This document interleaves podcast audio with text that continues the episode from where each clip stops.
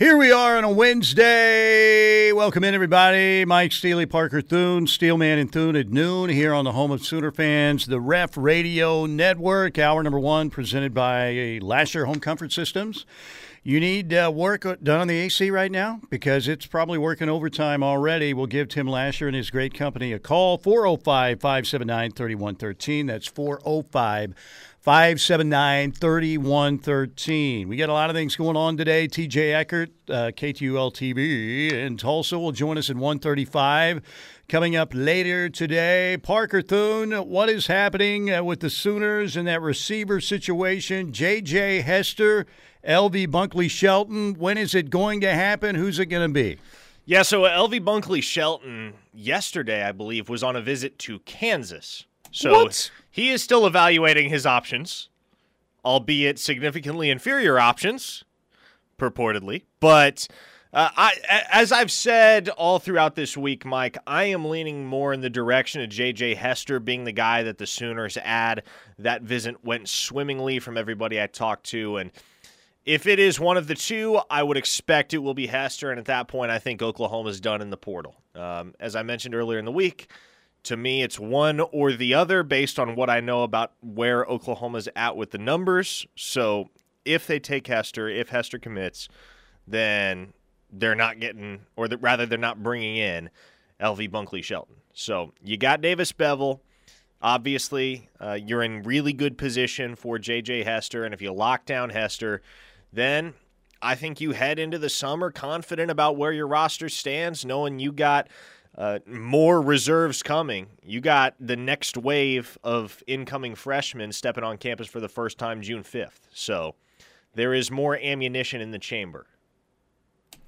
All right, tell me about uh, Donovan Johnson and is it uh, Josiah Wagner, the uh, the DB? Yeah, so Josiah Wagner, uh, four star prospect out of the state of Washington. So if you're thinking about where Oklahoma has, or rather where Brent Venables' staff have really built their inroads on the recruiting trail over the course of their first few months at Oklahoma.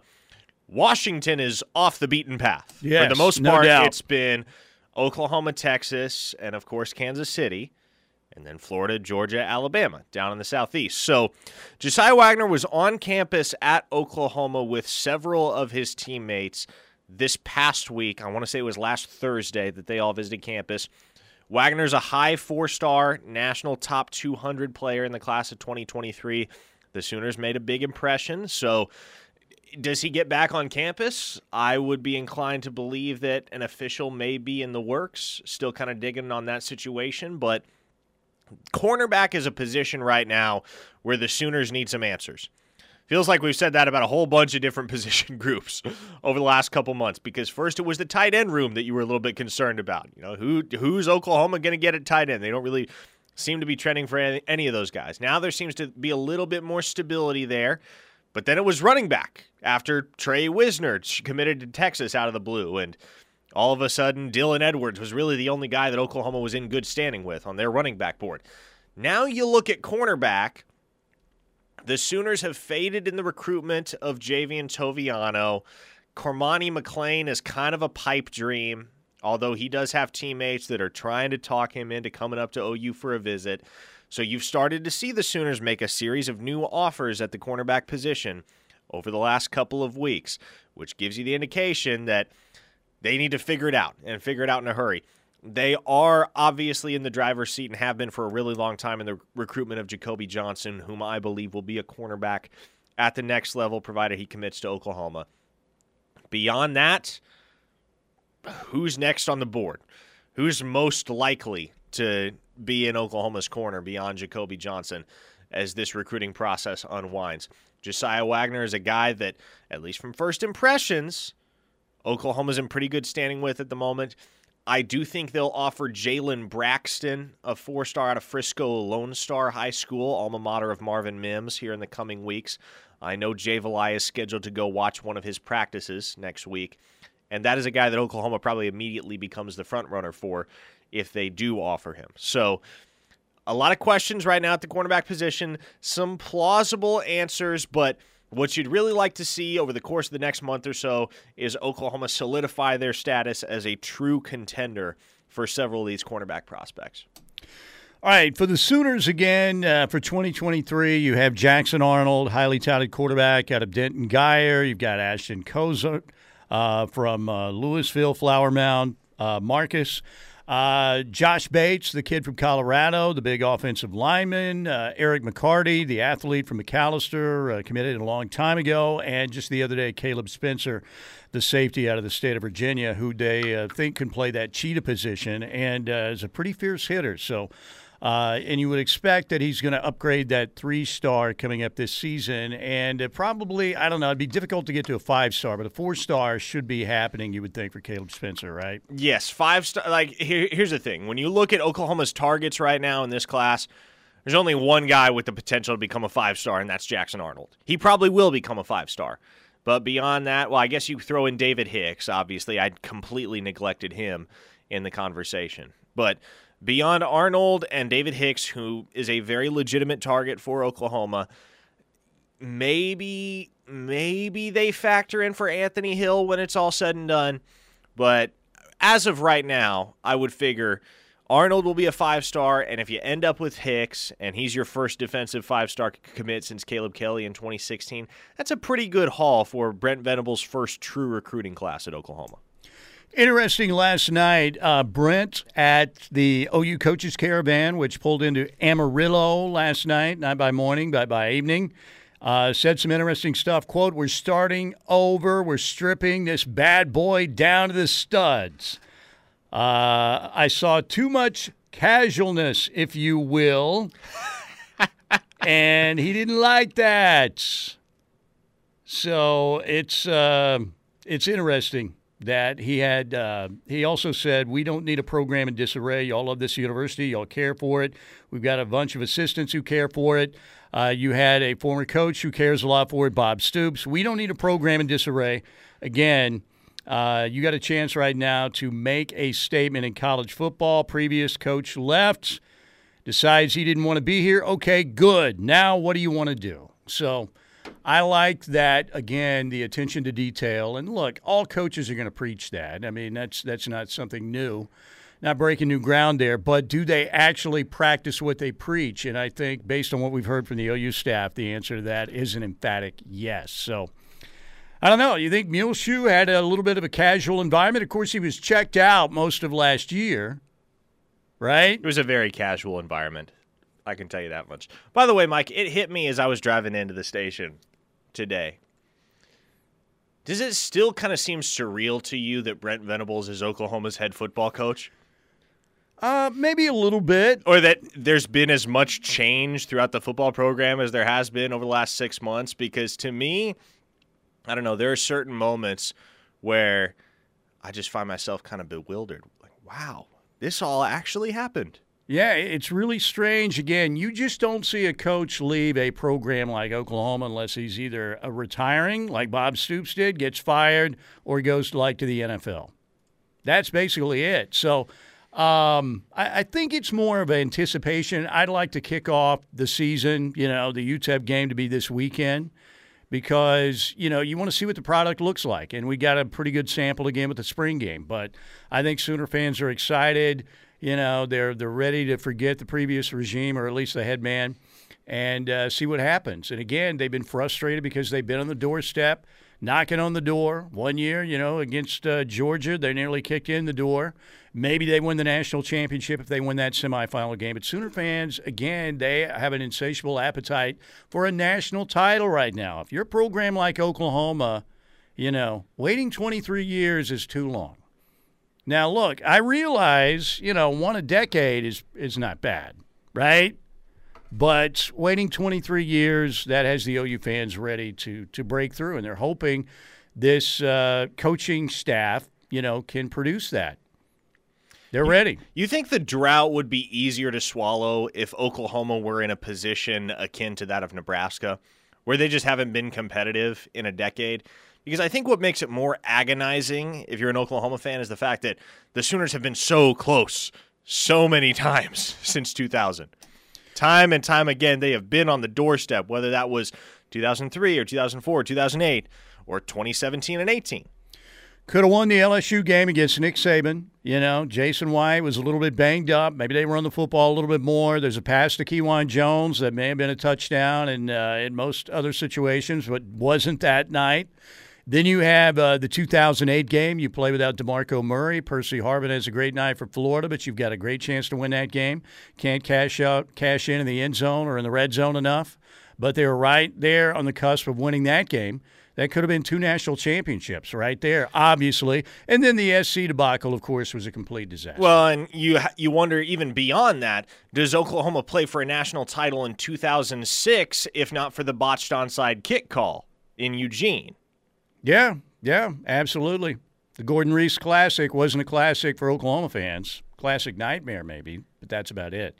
So, anyway, I, I love what Brent had to say last night again uh, at the Sooner Caravan. And I think Sooner fans, you know, they, they like hearing this stuff because I think they believe just a little more physicality, uh, a little more attention to detail more focus, more toughness. That is what this program has been lacking. And a lot of that translates on the defensive side of the ball, obviously and that's Brent's specialty. And they like this coaching staff a lot. So uh, this coming season, man, is going to be a lot of fun. Going to be a lot of fun. Can't wait for it to get here.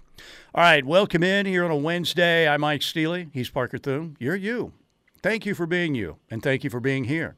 Air Comfort Solutions text line has your name on it right now 405 651 34 39. Yes, you do have to roll with the changes. There's no doubt about it. We'll talk college football win totals when we get back here on the ref. Welcome back. Thank you to Lasher Home Comfort Systems for sponsoring our first hour here on the Ref. Mike Steely, Parker Thune with you, home of Sooner fans, the Ref Radio Network here on a Wednesday. All right, so collegefootballnews.com. You have to say news like that. News, news. That's how the old school news people did it back in the day, I think. All right, win totals are out. There are a lot of sites who have win totals. This was an interesting one that I saw. And on this particular site, they had among the uh, the big conferences uh, five schools that they have winning double digit games. Can you guess the five schools? Okay. Five well, gotta, schools winning double digit games, obviously 10 or more. You got to start with the big three Alabama, Georgia, Ohio State. Boom, boom, boom. Okay. Beyond that, I'm going to say Clemson is a fourth. That's number four. Okay. And number five, uh, I, I bet this one's going to be uh, Notre Dame. I bet Notre Dame is five. USC. No way. No, I'm kidding. Oklahoma. Oh, wow. Okay. So they've got Bama, Bama, at 11, Ohio State at 11, Georgia 10.5, Clemson 10.5, Oklahoma at 10. Rest of the Big 12, Sooners at 10. Oklahoma State is second at 9.5. Then Texas, 8.5. Baylor and Iowa State at 7. Is that a little low for Baylor, you think? That is low for Baylor. Now, I think a lot depends on the quarterback situation, but clearly Dave Aranda has enough confidence in Blake Shapen that yeah. he was willing to run Gerry Bohanon off the ranch. So he must know something that the rest of the world doesn't about Blake Shapen. And granted, Blake Shapen did win the Big 12 championship yes, he, game he against played, Oklahoma State. Well. So I, I, I have my concerns with Baylor. I think their ceiling is as high as any team in the Big 12, but I also think they have a very low floor. So there could be a lot of variance in 2022 and what their win total could be depending on how things break. You think back to 2019 as a perfect example. That team, Mike, yes, they won 12 games at season's end, or 11.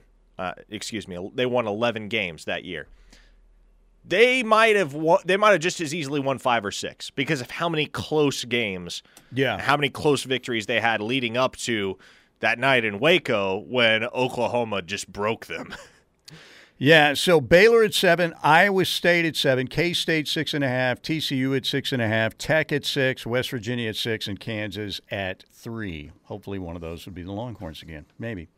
Uh, speaking again, Texas was at eight and a half. Uh, Oklahoma playing in Lincoln against Nebraska. They've got the Huskers at seven. Tulsa was at five. Other uh, schools of interest: A and M was at nine and a half. USC was at nine. Notre Dame was at nine. Michigan at nine. UCLA at nine.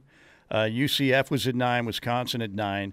Um, USC really needs to lose to Notre Dame and UCLA, and they need to lose to Stanford in week two. They need to lose at Utah, which I think they probably will. Because if you can lose the Stanford game and lose the Utah game and the UCLA and Notre Dame game, then you've got eight. They don't have to play Oregon unless they get the Pac 12 championship. But uh, other games, like they have to go to Oregon State, they have to go to Arizona. Uh, at home, they've got Rice, Fresno, Arizona State, Washington State, Cal, Col- Colorado, and Notre Dame at the end of the season. They have to go to Stanford, to Oregon State, to Utah, to Arizona, and at UCLA. What did so, you say the over under is on Kansas State? K State at six and a half. I would be tempted to lay my life savings on the over for K State at six and a half. With Adrian Martinez at quarterback? Adrian Martinez and Deuce Vaughn. Yeah. That team's going to put up points. And Chris Klieman is an excellent coach. He does a good job. K State is one of those teams. It's it's kind of the it's kind of the inverse of the Texas effect. Kansas State is one of those teams that every single year outperforms expectations because the expectations are invariably set too low for that program. Yeah. Well, in the one year when, uh, not last year, but the previous year, where they faded down the stretch, that's because Skylar Thompson got hurt, basically, right? Yes, and they um, were rolling with Will Howard for the for the most part. Uh, you know, when Bill Snyder was there, they clearly were getting the most out of every single roster. Didn't didn't work with Ron Prince when Bill Snyder came back again. Greatest coaching job in college football history, performed by Bill Snyder. And uh, Chris Klieman has been a really good hire for them, no doubt about it. So the Sooners again at 10, and one of five schools that collegefootballnews.com projects to have double digit wins in the regular season Bama 11, Buckeyes 11, Georgia 10.5, Clemson 10.5, and Oklahoma at 10. Uh, we talked Sooner recruiting in the first segment. Are we looking down the road at. Uh, you know, this year it's going to be uh, Quinn Ewers versus Dillon Gabriel. You know, will Dillon Gabriel have a good enough year? Maybe he thinks about the NFL. Eh, who knows? We'll see.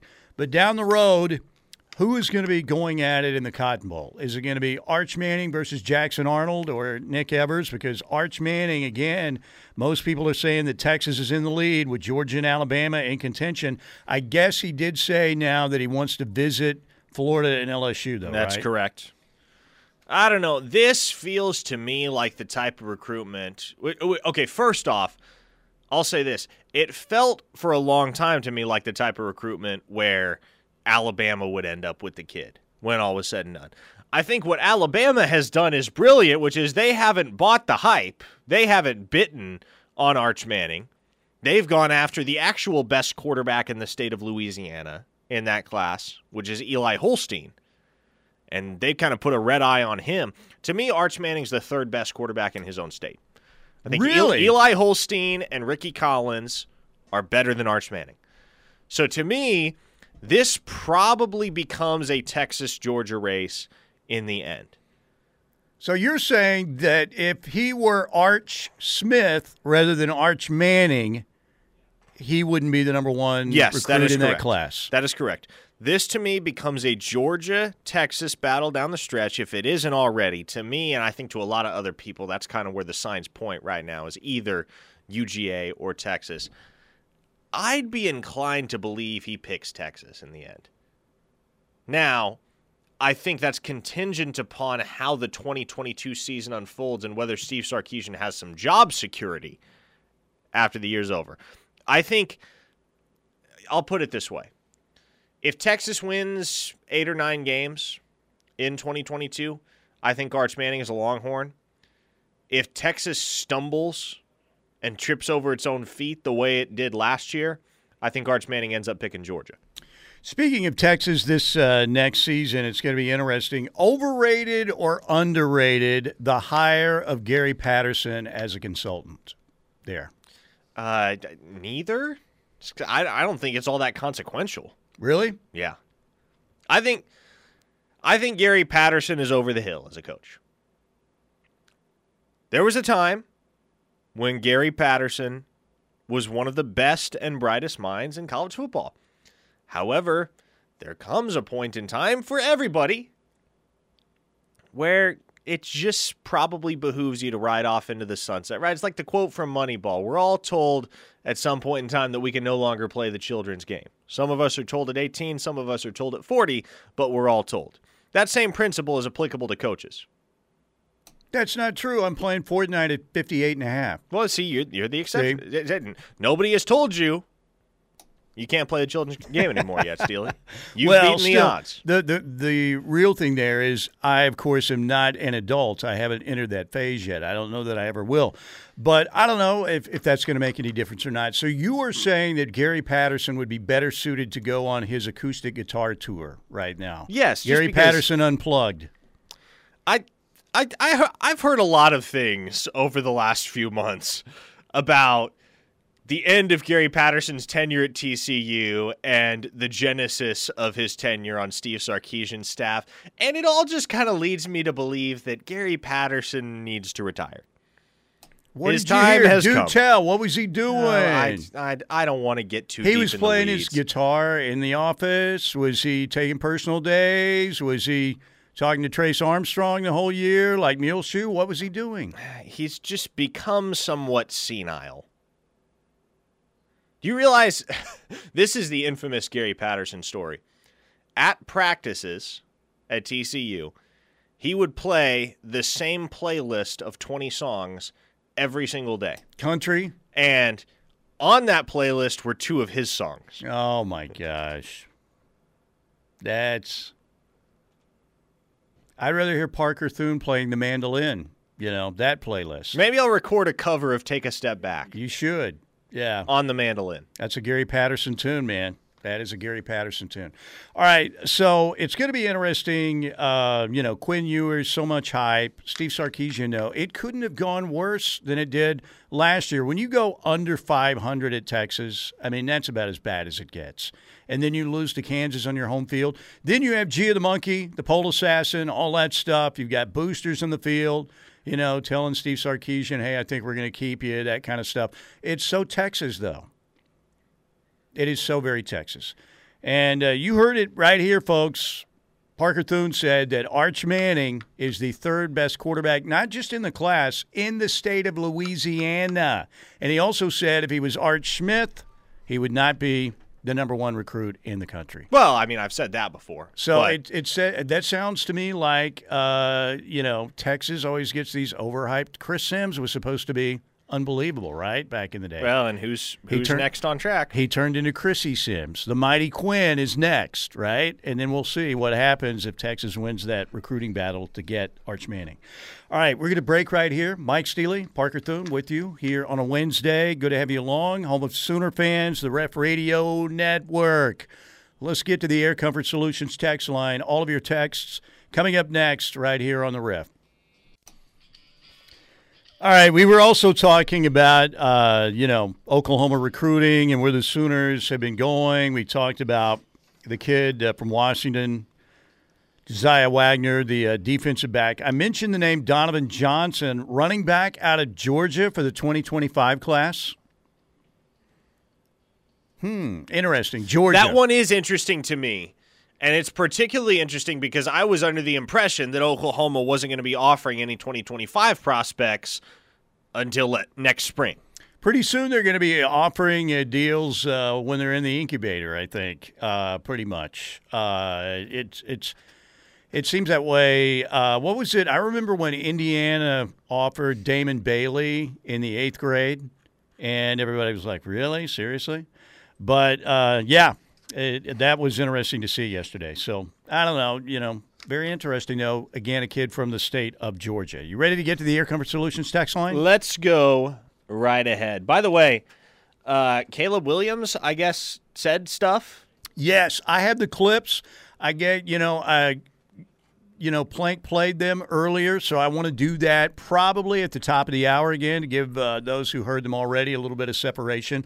But if you haven't heard the Caleb Williams clips, we will play those He was on the Momentum podcast, a USC podcast. Most of the podcast was complete garbage. I had to fish through an hour and 11 minutes of it to find a couple clips about OU. Wow. But interesting that he said he was really unhappy in the quarterback room and uh, not getting his opportunity, blah, blah, blah. Yet oh, please. He followed Muleshoe to L.A., and he also compares Norman to L.A. So that oh, that okay. will be interesting. So that'll be coming up here in a little bit. But uh, one one of our listeners says, "I can assure you that Caleb Williams will never, for the rest of his career, receive the ovation like he received the night of the OU TCU game when his picture showed up on the jumbotron as the starting quarterback for the University of yeah, Oklahoma." Loudest ovation of the year, right? Loudest ovation I have ever seen in that building. I mean, and I, I had my phone out. I was recording because I, I knew I had found out about a half an hour beforehand they're announcing Caleb as a starting quarterback. Yeah. When they do the lineup presentation. So I was ready for it. And man, did that place shake. Oklahoma Johnny, yes, you are correct. No doubt about it. And look, I will say this some of the stuff that was said in this podcast, it's called Momentum, is the name of the podcast. I, if you want to listen to it, you probably don't, but just in case you do, just you know go ahead and google it up. Momentum usc podcast. There's one with mario williams on there. In fact i think the one with mario williams uh, was done you know even more recently than caleb's which was yesterday. But he did say the palace was a great experience. You know playing in the palace was a great experience. But you know, and you got to consider the environment he's in. He's talking to some guys who are USC supporters. So, and uh, I don't know that he hammered Oklahoma, but he made it sound like he's having more fun in LA. I'll just say that. One listener fun. asks, "Did Parker really just say we're close?" Did I, Mike? Did those words escape my lips? I maybe when you were talking about the Sooners breaking through for a national championship, they've been close. Yeah. Maybe. Okay. We're well, close, guys. I'm my, telling my, you, you my can't apologies. see it, but we're close. My apologies if those words did leave my mouth. Uh, one listener asks In terms of college football, do you consider Kansas a rival? Like 10 years from now, if we have a random game against Kansas for the first time since joining the SEC, would they market it as a rivalry renewed or just show our dominant record against them? Kansas is not a rival in football. No. You know, I am with you 100%. And Kansas has not beaten Oklahoma since 1997. I wasn't even alive then. But here's the deal on I've always said this about Steely don't call OSU Bedlam series a rivalry, man. It ain't no rivalry. Okay, if you want to say it's not a competitive rivalry, okay. I get that. But Oklahoma State is still a rival. And I'll tell you, you know, Sooner fans, I uh, my dad, my late dad, said one time, and I used this as an uncle bit, and he was kidding. He had this kind of sense of humor. I'd rather lose to Iraq than Oklahoma State. And he said that during, you know, Desert Storm. He was kidding, of course, but that's how some Sooner fans they feel like it's their right to beat Oklahoma State in football. So they cannot take that. And Oklahoma State, of course, won last year. Muleshoe's last game losing to Oklahoma State. That's a great way for Muleshoe to go out prophetic, maybe. But so I don't say it's not a rivalry. You can say it's not a competitive rivalry, but is Oklahoma State your rival? Yes, absolutely they are. Because you really do not want to lose to Oklahoma State. Do you buy in that, Parker, or not? Are you on the side of some of the fans who say OU, OSU, football is not a rivalry? Well, no, OU and Oklahoma State, is it a one sided rivalry? Sure. And I've gone back and forth as far as my feelings on giving it rivalry status over the years. But here's what Oklahoma and Oklahoma State share that Oklahoma and Kansas don't. Right? They share the state of Oklahoma. Mm-hmm. It is an intrastate rivalry that divides the state itself. And so I believe that by nature is enough to give it the rivalry categorization. And I know there's going to be that one annoying person on the Air Comfort Solutions sex line that says, "Well, what about OU Tulsa?" No, just don't.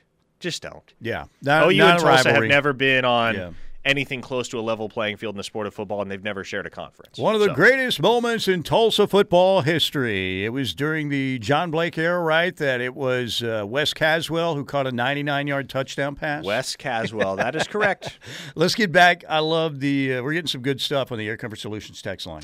Uh, Parker, tell me a little something about Avery Johnson of Maize, Kansas. Thanks, Mike in Springfield. Uh, well, Mike in Springfield, Avery Johnson, four star player. Uh, as you mentioned, out of the state of Kansas, recently picked up an offer from Oregon. Uh, I believe he has an offer from Notre Dame as well.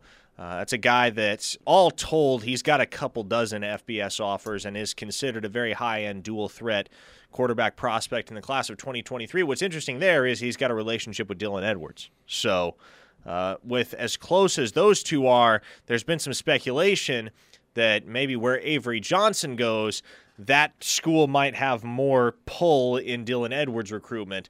Uh, for a while, it was looking like Arkansas would be the landing spot for Avery Johnson, and that's that's why a lot of people got real queasy when Dylan Edwards canceled a planned OU visit to go to Fayetteville, but that kind of came and passed. Dylan Edwards still doesn't have the Arkansas offer, but Avery Johnson is very much in play for Kansas State very much in play for Oregon. I believe he's also in play for Nebraska as well, which those are the three schools that are most significantly in competition with Oklahoma for Dylan Edwards. By the way, uh, is Arkansas going to be a problem? I don't think so. Long term? Long term. Hmm, it, well, it depends on what you quantify as a problem. Are they going to be on Oklahoma's level? No. Are they going to be on the same level as a program the likes of a Baylor or an, or an Oklahoma State? Yes, I think so. And they'll win some recruiting battles. Sam Pittman's done a nice job. They there. already have with Luke Hasz. By the way, we just got this on the uh, text line, and I've got it written down to ask you about it. Oklahoma going to get Rondell Walker from Oklahoma State transfer portal? The basketball mm-hmm. kid? I don't know. I need to dig into that a little yeah, bit more. I but I know Oklahoma is uh, uh, wheeling and dealing in the portal. PC West, right? Uh, by the way, somebody was asking, what's the uh, latest news on a uh, on a Cole Adams offer? It hasn't happened yet. Still hasn't happened. And uh, why? Tra- why? Your your guess. Sorry, Nancy Kerrigan voice. okay, so Owasso starts spring practice next Monday, Monday the 16th. And they practice for two weeks before their spring game. So I would figure that if we get to the end of the month of May and Cole Adams still doesn't have the OU offer, close the book for real.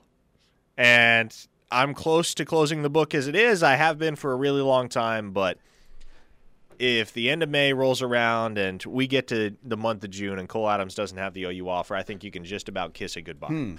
Because hmm. he'll be going back down to Alabama for an official visit in June. The uh, let's see, it's not a rivalry. It's ninety percent OU, true Sooner. It's a media-driven rivalry. My thought: I'm looking up the definition of rivalry: competition for the same objective or for superiority in the same field. Mm-hmm. Uh, you know, like I said, to me, it is a rivalry. I, I just always say, if you want to tell me again, uh, you know, if you want to tell me again that it's it's not competitive, I'm 100% buy that in football, but I still think it is is a, a, rivalry because Oklahoma State is a rival. But again, I think more than anything else, we're getting into semantics. I see why Sooner fans say that. I totally get it, but that's just the way I look at it. When OU moves to the SEC, Last text before we hit a break. Do you think we are likely to develop a big time rivalry with the Hogs? What do you think, Mike? Because my answer um, is yes, and has been for a while. I think that rivalry needs to happen. Yeah, I, I, think that yes, that can become a rivalry in the SEC. Yes, absolutely. By the way, uh, waiting to see there is uh, the Rondell Walker stuff will be coming out. I'm being told soon. So uh, Rondell Walker again looks like he's headed again to the University of Oklahoma in the portal. So, again, we shall see. Yeah, Arkansas, you know what? I got to tell you, growing up, that was one of my toughest losses I ever endured as a kid was that loss to Arkansas in the Orange Bowl. It was an Oklahoma team that went there and they, they decided they were going to party and maybe not take things too seriously. Uh, and Arkansas with Ron Calcagni at quarterback and Roland Sales rolling all over the OU defense that night with Lou frickin' Holtz as coach – beat Oklahoma 31 to 6. And the Sooners could have won possibly a national championship, but they lost to the Razorbacks. That was a devastating setback. That was one of the. Uh, I would say that one's up there with the USC beatdown, 55 to 19. The Nebraska 78 loss also cost Oklahoma national championship. Maybe the Oregon game, painful OU losses. That Orange Bowl loss to the Razorbacks was not good. All right, come back. More texts on the way. Glad to have you folks chiming in. You do a great job on the text line. Let's keep it rolling when we get back. All right, welcome back. Riverwind Casino, be thinking about this date, May 28th. We have the beginnings of a festival. It is the Beats and Bites Festival for 2022. The, all the best local food trucks, great craft beer from Coop Ale Works, and some great music. It's a kid friendly and pet friendly environment. You'll have a great time. Retail vendors will be out there. They even have a big fireworks display on July, on July 9th. But we start with Night Ranger and Starship with Mickey Thomas coming up May 28th. And then in June, June 18th, Everclear, Sister Hazel, and Deep Blue Something on the Beats and Bites stage. Two great shows in July. The Randy Rogers Band, followed by that fireworks spectacular after the Randy Rogers show. That's July 9th. And then Scotty McCreery, damn straight, uh, 730. Again, July 30th on your calendar, the Scotty McCreery Show. Beats and Bites 2022 is going to be a great success again. Again, you can bring your pets as long as you pick up, clean up after them, you're good to go. The kids will have a lot of games and activities as well. And again, if you like all the best local food trucks, they will be out there also at Beats and Bites 2022, sponsored by Riverwind and Coop Ale Works. Another reason why Riverwind Casino is simply the best. All right, you want to get back to some texts before we get out of here for hour number one? Sure. Caleb Williams audio coming up at the top of the hour, by the way. Hey guys, in my opinion, rivalry means everyone has strong emotions tied to it. Like, even if you don't need the win to achieve your goals, you still go out 110% because it's a must win for your heart and pride. I was looking at uh, list some rivalries, and here are some rivalries that were listed non sports. Uh, Coke versus Pepsi, one sided, still considered a rivalry. Nike versus Reebok. I think that Nike has dominated that rivalry. And I Yeah, wouldn't that's say that, that, that is that is the equivalent of bedlam in the sporting Yeah. goods industry. McDonald's versus Burger King, Nintendo versus Sega, Microsoft versus Apple. That's a good one. Ford versus Chevy. Now that's a NASCAR rivalry right there. Ford rules. So, anyway, that's uh, you know that's the Hatfields and McCoys. That's the greatest rivalry of all time, right? Didn't that start over a pig dispute? I believe. A pig? Yeah. Okay. Yes, I think you're right. Got us feuding like the Hatfields and McCoys. One listener asks, "Are OU and A and M rivals?" Um, I don't think so. Do you? No. No, I think No, maybe one day. OU's had Texas, their main rival, Oklahoma State, and back in the day, Nebraska. That's really I miss it, that right? Nebraska rivalry. I do too. really do. I think now that the Nebraska rivalry has kind of gone by the wayside with the Huskers in the Big Ten, Texas is the only real bitter rival that Oklahoma has. Sure, Bedlam's a rivalry, Mm-hmm. but there isn't that strong emotional connection to it from every single fan across the entirety of the fan base like there is with OU Texas. No, and like there was with OU Nebraska. OU Texas, you consider Texas the uppity tea sippers, and they've got all the money. Not that OU doesn't have money, but they don't have Texas money. They're cocky, you know, so you like knocking them down a notch. The Oklahoma State rivalry, at least in football, is man, we can't lose to Oklahoma State. From a Sooner fan's perspective, uh, even though Mike Gundy has done an unbelievable job, and Oklahoma State's program is as good as it's been, you know, and Oklahoma State's had, you know, got a couple guys in the Pro Football Hall of Fame when you look at Thurman and Barry Sanders, and but that's how Sooner fans view that rivalry. Texas is, you know, it's in football. Again, in football, it's about man, you can't lose to little brother in football. And The Ag School. yeah, the the Texas rivalry is like we can't stand the state, we can't stand the arrogance of those tea sipping Texas fans who think they're always, you know, it Who they think aren't. Oklahoma is the trailer park of yeah, Texas? Yeah, yeah, absolutely. 405 versus the 918. Uh, bad losses. How about the Orange Bowl loss with the schooner penalty? That that was the Washington Orange Bowl loss, which again may have cost Oklahoma a national championship. That was the year that BYU won a national title, and they beat a six and five Michigan team in the Holiday Bowl. Uh, to win that national title, Barry Switzer. Barry Switzer was campaigning for the Sooners. Had they won that game to win the championship, they lost uh, that game, and that's when they named the sewer after Barry Switzer in the state of Utah, a water treatment facility after Barry Switzer. But yes, the schooner came on the field with a premature celebration, couldn't be on the field. I remember the Washington linebacker. Joe Kelly kicked one of the ponies in the backside as the schooner went back underneath the tunnel in the stadium. Came over and kicked one of the Sooner ponies. I'm not sure if it was Boomer or Sooner, but in the derriere. Wow. That was that was a bad night for OU. Very Okay, as an authority on the matter, Steely, Copenhagen versus Grizzly. Who's got the upper hand in that rivalry? well, I you know I don't know. I Grizzlies cheaper. I know that. So yeah, I, I just that's that's my bias. It's so bad. I really need to quit, but I can't. Back to the text line. One listener simply says Texas sucks. Yes, yes, agreed. Another says 405 and 918. Laughing emoji. It's all about that 580, boys. One of the noobs with the new area code. Is that a new area code? I think it's relatively new, Oh, really? right? Isn't I, it? I just thought it was down in that lot. I mean, the 918 and the 405, that's been around since the days of the uh, foreign phones, phone, phones, the phones that had cords attached way back in the day. The rotary dialing. I'm old enough to have rotary dialed. Raise your hand if you have. Don't raise it if you're driving, but yes, the old rotary dial. That's old right there, man.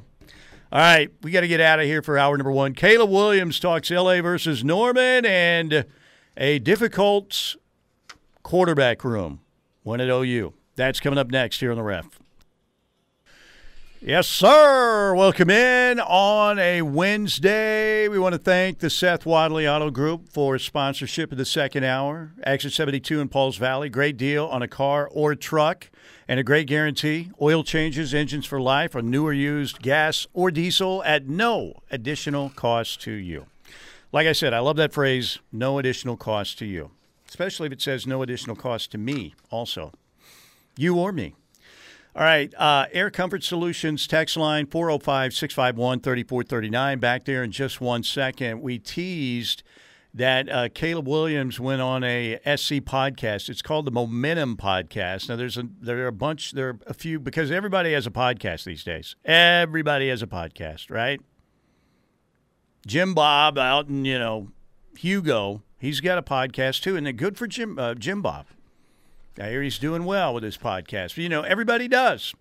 Everybody does. You know what we figured out is that everybody wants to do our job. This is very true. Is that not right? everybody. I, I see. It, I didn't really realize it until I got into the industry. Mm-hmm. I was like, man, everybody wants to do this. And it's good, man. I mean, Come everybody, on. look, you you can. This is America, man. If you want to do a podcast or you want to do a YouTube channel, or I'm look, I'm on Twitch. I never imagined, you know, but uh, the pandemic changed everything financially for a lot of people, and I'm on Twitch doing, you know, streaming games and talking sports while I'm doing that. So uh, more power to you, man. It's America. Go out there and try and you know have a successful podcast or whatever. That's what America's all about capitalism, man. And let's start paying these recruits even more. Of course, that guy's not saying that. He's saying they should be happy with a scholarship and a free meal. And that's it, right? That's that guy. All right. Uh, so Caleb Williams was on this podcast, The Momentum. If you Google like Momentum USC podcast, you'll find it on all the places you find podcast, pod, podcast, podcast, Podcast. Podcast. That's where a guy. Podcast. Podcast is where the guy sits on the toilet and does a podcast. It's called a podcast. Now you don't want to hear some of the background noise on those. Those are disgusting. But You got you got Italian there for a second. Podcast. that's right. Uh, anyway, most of this was complete BS. And it was an hour and 11 minutes. So I searched through it. I wanted to get a couple uh, clips for Plank because they were talking about it, and I always feel, you know, it's an audio medium we're in, and uh, you can hustle and find the audio for most everything if you're willing to dig for it a little bit. And so I found it, and Plank played these. I guess it was around um, or so. So I wanted to get a little separation between the sound. But if you haven't heard them yet. Uh, a couple things that Caleb said raised your eyebrows a little bit. I, I'm still not really that mad. In fact, I don't think I'm mad at Caleb Williams.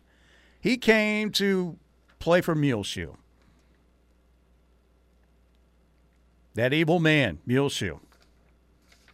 That piece of human garbage, Muleshoe. That Machiavellian liar, Muleshoe. The man, Mr. Semantics, Muleshoe. Mister, I hope the sailfish punctures you in your deep sea fishing excursion this summer, Muleshoe, and doesn't hit a major artery but causes some pain. That's who I'm talking about. But uh, Caleb Williams on this podcast, like I said, a lot of it was just really bad, really bad. But a couple uh, comments about Oklahoma. First of all, talking about the transition to LA and LA versus Norman. For sure, more of what I wanted um, and what I what I am most comfortable with, what I what I enjoy the most. Um, I'm able to do things that I like more because um, in Oklahoma you weren't able to go out and shop really. You weren't able to go out and yeah. um, you know go to the beach or, or or anything like that. It was just kind of planes, like actual planes, not yeah. the flying ones. like the the land uh, yeah. was was flat and um, it was it was nothing there, but you know sacrifice sacrifice, you know, anything like that, uh, the, the, the the lifestyle here, or yeah. when I was back home for for football, and I'd do it again um, a um, hundred times over, um, if that was the case. But if I had to choose between a Lincoln Riley at U, at USC and a Lincoln Riley between at OU, um, I'd I'd choose like a um, sunburnt Lincoln, huh? There you go. Have you ever been to the beach at Lake Thunderbird, Caleb, on a crisp, a very crisp July the day? Dirty bird. I mean, come on, the clay beach there. when I was a kid, and a pair of tidy whities floated right at me in the water, and it was scarier than the scene in Jaws. Come on, you haven't experienced a real beach until you've been to Dirty Bird or Lake Overholser. Lake Holder closer is what we used to call it. By, I by mean, look, he's not like like especially for a kid that paints his fingernails. Yes, right. You absolutely. know, you know, he's a lot more about the L.A. culture than he is about the Oklahoma culture. He did say in that clip, if he had it to do over again the same way, he'd do it a hundred times over. But he's talking about he wanted to play for Lincoln Riley. Now, what was interesting is him talking about what it was like to be in the quarterback room because he he felt like he wasn't getting a fair shake at times. Spencer Rattler clearly struggled, no doubt about that, understatement. And Caleb eventually won the job, had a historic Oklahoma Texas game, greatest comeback in Red River rivalry history, but he said it was very frustrating for him early last year in Norman. I mean, I was fighting every day I'm like like I love football, and so it was like hard to like some days like get up and like go to the 5 a.m. work or 6 a.m. workouts, like getting up at five and like go. Like it was, like it was it was very dreadful. Like, it was dreadful. Yeah, like I hated it because just like I'm not even getting a shot right now. Yeah. But there was no way I was gonna allow that to affect what I always and, and, and, and wanted, what I always wanted and promised myself when I was younger that I was you know, going to keep going, keep fighting, keep reaching my goals and dreams. Stay ready. Stay you ready. don't know when. Yep. And I kept going up to coach and things like that and trying to talk to him, trying to figure out how to get on the field. And he told me, keep going. And I was going to keep going, but like I, I, I, you hate, in that moment, you hate to hear Yeah, it's like, obviously like, I know that Obviously. One. Yeah. Like, obviously, coach. But he's saying it because like he wasn't giving me any pointers because like I was doing a very good, fine job. Yeah, I could have did better in some points, but everybody can always do better. But I uh, I was doing a good, fine job, and it's just like keep going. Like make sure that I have the trust that if you get the shot, if you have the opportunity, and you go in and I put you in, like you don't have to come back out. And that's what I kept doing. Is his microphone like on a mobile that's I rotating around know. his I know. head? I'm so bad. I was just saying, get an omnidirectional microphone because if he turns his head, it's so bad. But anyway, they're amateurs doing that. Anyway. So, uh, so anyway, okay. Well, here's the deal from that is okay. So you are saying basically that you don't feel like Lincoln Riley was giving you a fair shot, you know, to compete with Spencer Rattler. And man, those difficult workouts for, you know, those Pilates workouts, you know, with Bennie Wylie were very difficult because you didn't feel like you were getting a fair shake. So you were going to transfer and go and play for the guy that you felt like wasn't giving you a fair shake? Is that am I making too much of that? What do you think? I, I I'm done trying to make any of it make sense Mm-hmm. Be- uh, because he definitely was getting a fair shake. I was on this show throughout the fall, the early parts of the fall, saying that hey, Caleb Williams continues to take a good majority of the reps in practice, and he's running with the first team a little, and they're starting to figure that he might be on the precipice of overtaking Rattler. I just. I don't know what else the guy wanted. He wanted to start from day one, apparently. And Okay, look, well, when you're like, a five star kid like that, I understand that. But that was supposed to be Spencer Rattler's team, Spencer Rattler's year. He was the number one college football player in the ESPN preseason poll last year. Spencer Rattler was number one. Obviously, did not play that well. I hope he plays well at South Carolina. I think he's gotten rid of maybe a, some of his cockiness and. Uh, you know, you've got to have an ego and self belief to play that position, obviously. But Spencer Rattler, again, I think had way too much of that. But I guess he thought he should be starting from day one. So I don't know. I, you know, it's just, uh, I, was that a shot, the first one at Oklahoma? But look, I mean, how many times have we heard that stuff? I mean, that's that's going to continue to the end of time. You know, Charles Barkley, way back in the day, you know, when Chris Paul was even playing for the Hornets back in the day, you know, hey, there are chickens there in Oklahoma, you know, covered wagons, blah, blah, blah. That, that's going to happen. But Caleb Williams, he certainly seems a lot more of an LA guy than a Norman guy. And that's, like you said, he paints his fingernails. Not that there's anything wrong with that. I mean, I might paint mine. You never know. Probably not. But uh, so I don't know if we would be too surprised at some of that. Now, I will say this, though. He did say at one point again the Palace was an awesome experience. He loved that. People were very passionate, and he loved playing in the Palace. So that was about five. So, so I edited that out to make him look worse. Actually, that was in another comment. no, I did Propaganda I from but yes, Steely. Yes, you never know. Well, Muleshoe though again, Muleshoe had no pointers to give him. How about read zone coverage? Uh, that's a great observation via the Air Uh, Comfort Solutions text line. Uh, okay, another listener says there's no way NIL isn't involved in Caleb being at USC. They probably gave him a Ferrari and a private night with a Vegas professional. Oh, okay. Look, I'll continue to say this, and people can believe it or not believe it. Caleb Williams had large NIL deals, including the Beats NIL deal mm-hmm. that has Here, yeah, no, no, no. He had Or- them signed and completely finalized before Lincoln Riley made the move to USC. Okay. I I've had that confirmed from multiple sources, including people on the OU end that had a hand in ironing out the details so all, the. OU So, roster got denied the new Beats headphones. Yes, in this exactly. transaction. Yes, the OU roster. Every single player in the Oklahoma locker room could have a new pair of Beats headphones right now if Caleb Williams hadn't jumped ship. But no, NIL. Caleb Williams was gonna get the NIL bag no matter where he ended up. Uh, this dude. This is from the Air Comfort Solutions text line as well. This dude, good riddance. Difficult workouts. It's just a thing. That's it. By the way, I, I live in California. I can tell you the best places in California are the places that are more like Oklahoma. There you go. That's a real American right there. Real American. Another listener says Malachi Nelson will take his job. Karma. Hmm. Wouldn't that be full circle? That would be crazy, would it not? Please let SC fail. Yeah, the the problem. Malachi Nelson's really good. Like, I don't know if I'm to that point yet where I'd say, okay, he's going to be able to challenge Caleb from day one the way Caleb did to Rattler. But yeah, once Malachi steps on campus, that is a formidable contender on the depth chart.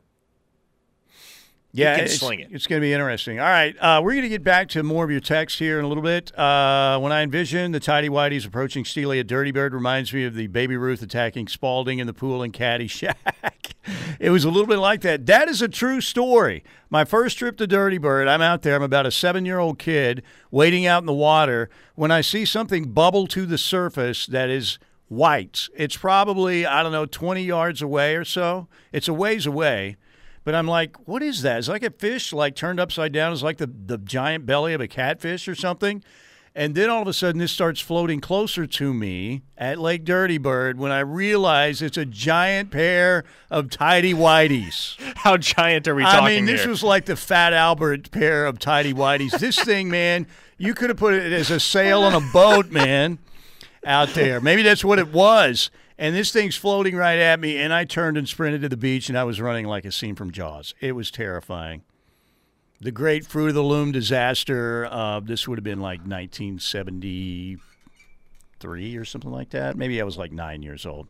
So, uh, so anyway, there you go. That is the story, and I'm sticking to it. True story. All right, when we get back, we'll get back to more texts, and uh, we've got T.J. Eckert coming up at uh, 135. We're in the one o'clock hour, old man. One o'clock hour. The noon hour has slipped past us.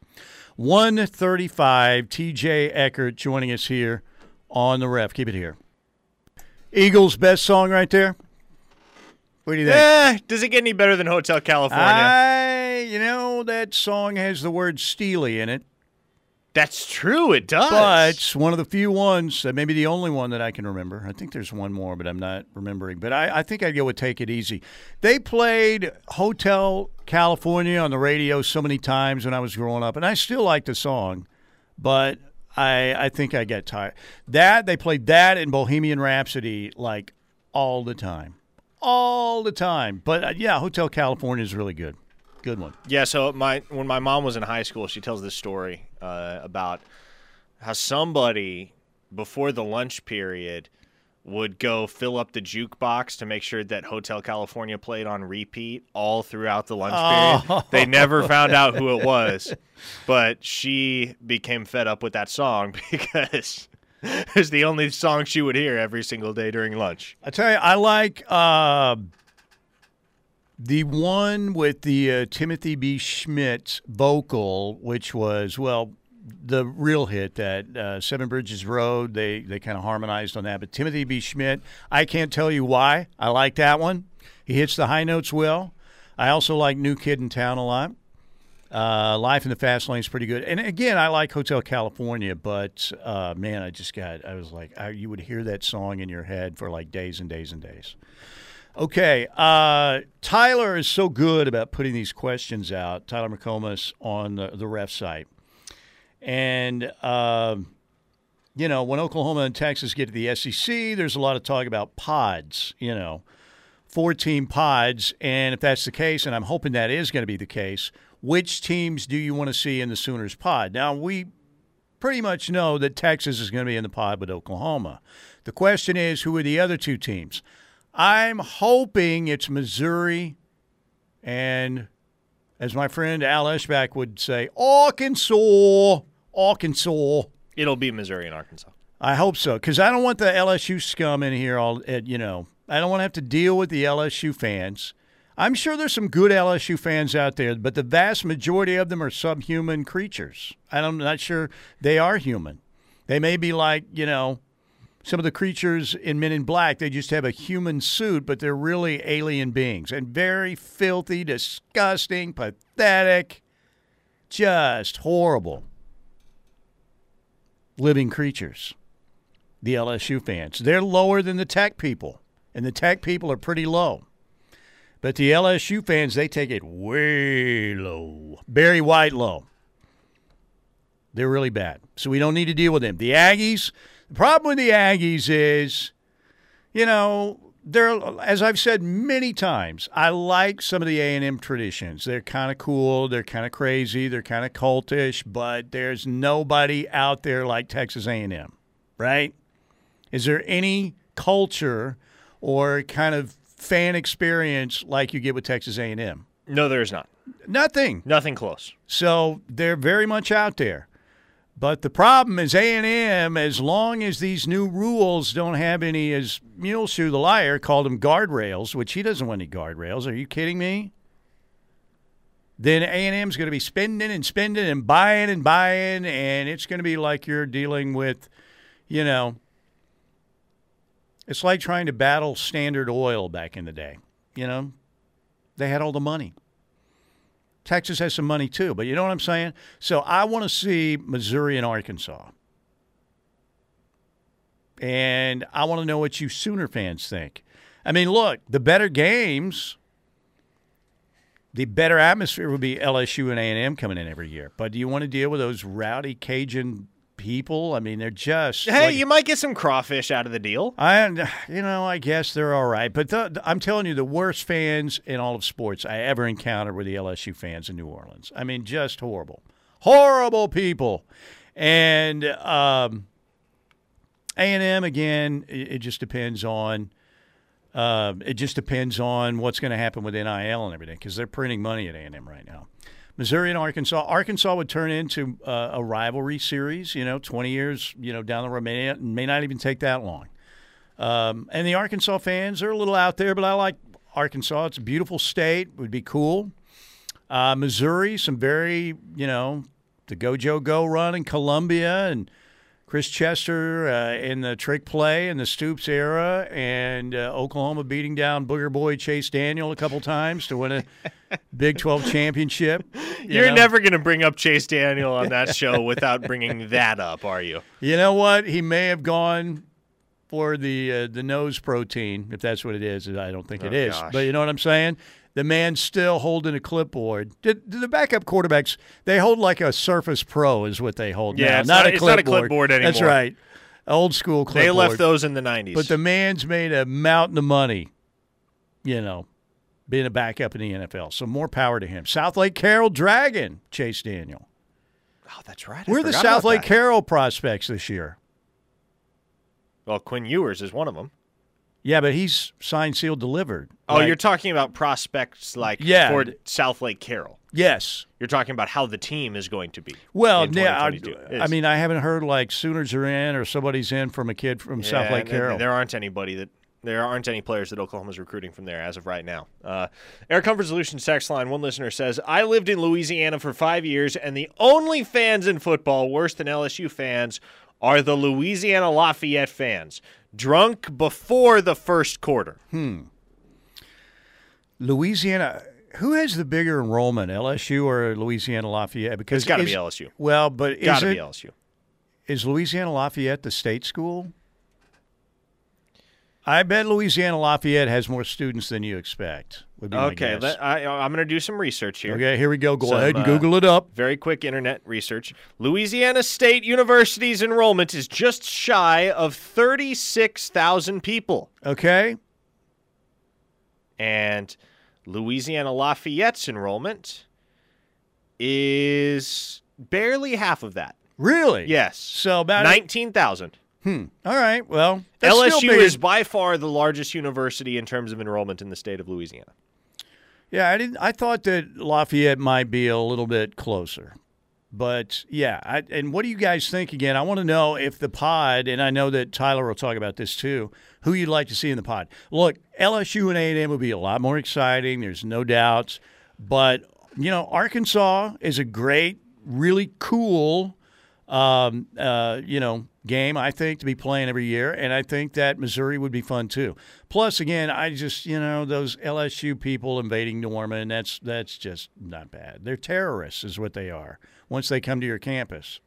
Air Comfort Solutions text line once again. Parker, both Mike Gundy and Brent Venables have stated that offering and signing the best Oklahoma kids are their top priority, yet neither one has offered Cole Adams. What does that say to you, if anything?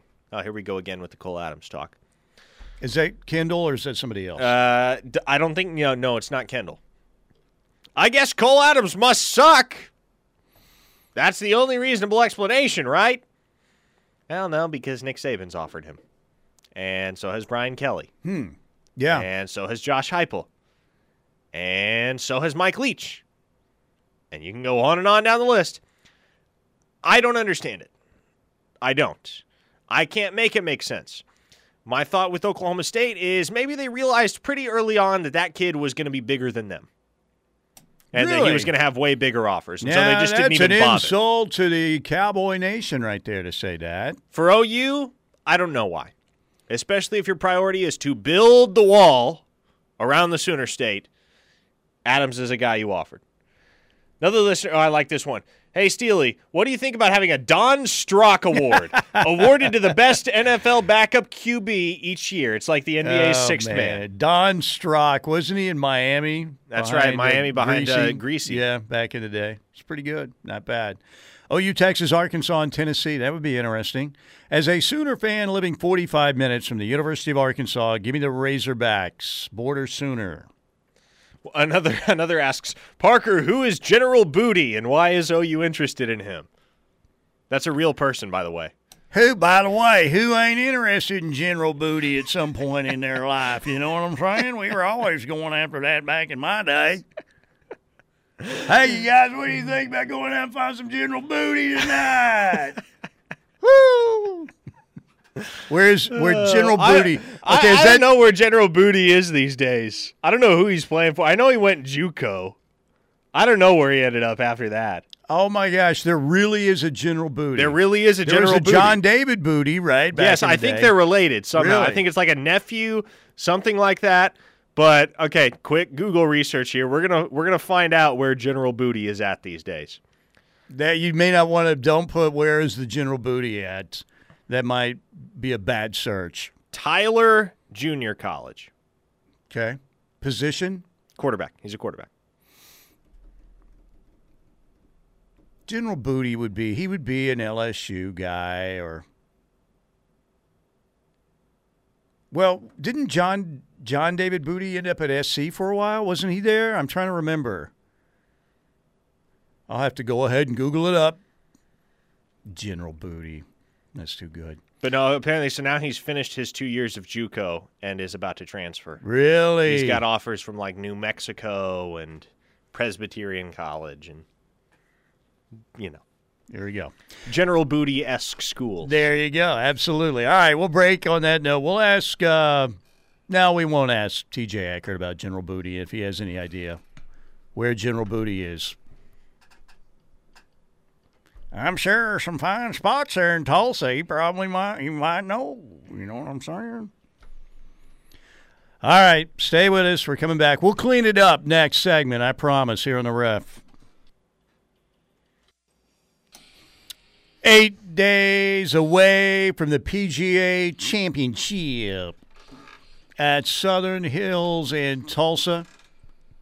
As Tiger will win his 16th major championship on a bum leg. Could happen.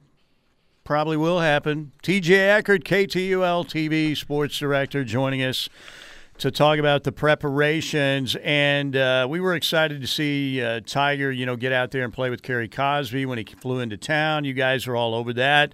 Uh, Kerry Cosby was on the Golf Channel yesterday. Said, you know, he didn't appear to have, you know, once he was hitting the ball, it looked fine. You know, there was a little bit of a limp walking, but was impressed with what he saw out there. So we saw Tiger in the field. We saw Phil in the field. Uh, it's still not 100%, but I, I don't know. What percentage do you put like on Tiger now and Phil, uh, you know, individually definitely playing at Southern Hills next week?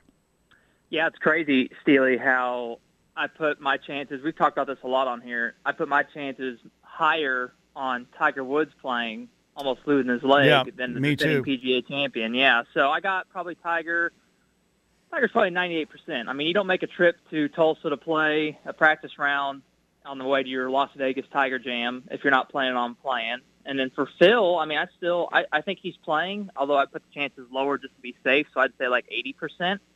I mean, he's still in the field.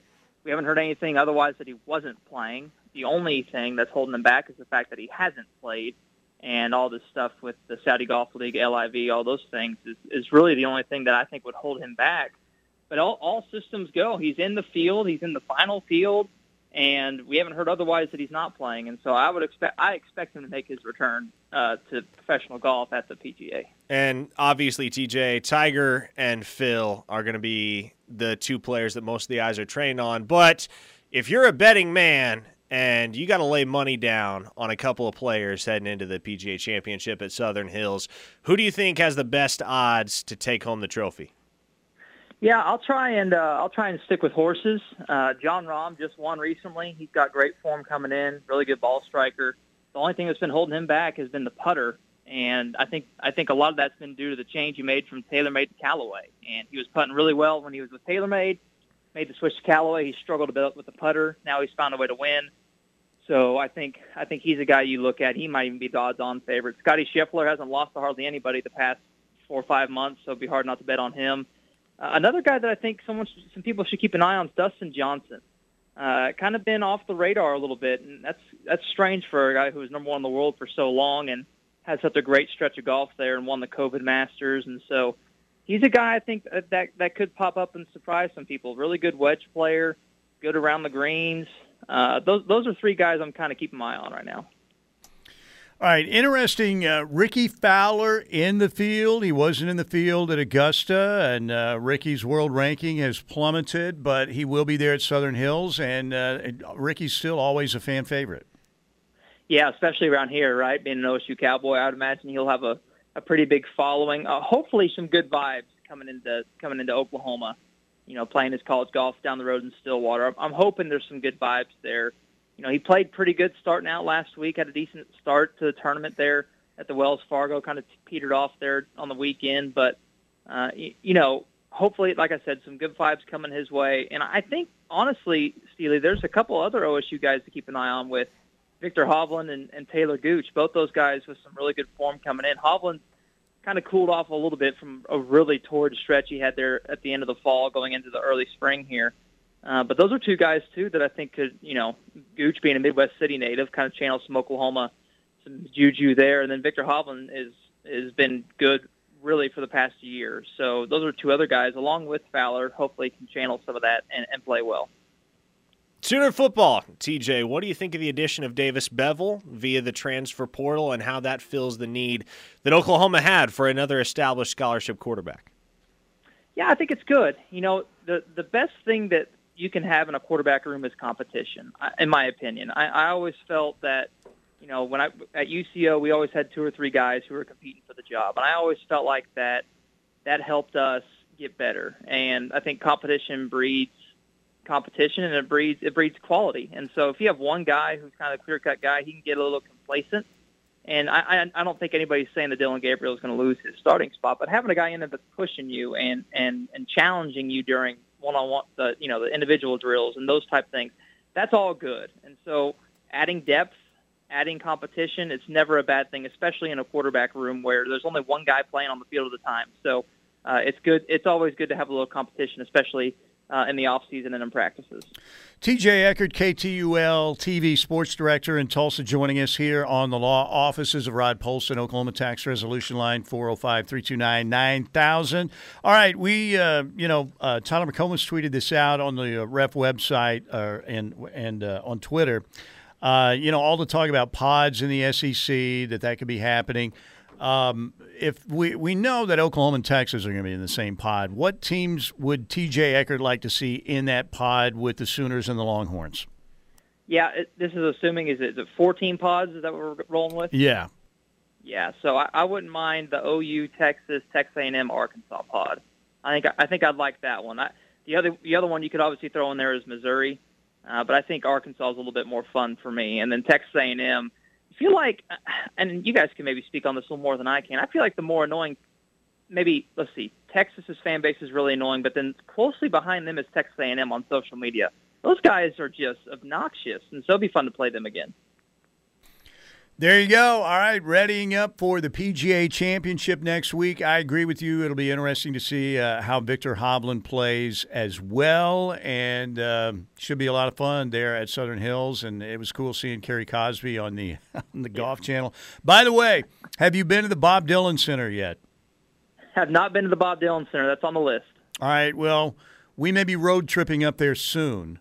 So caravan. We'll, yeah. I didn't make it yesterday. I yeah. didn't get up there in time, so well, we're gonna have to.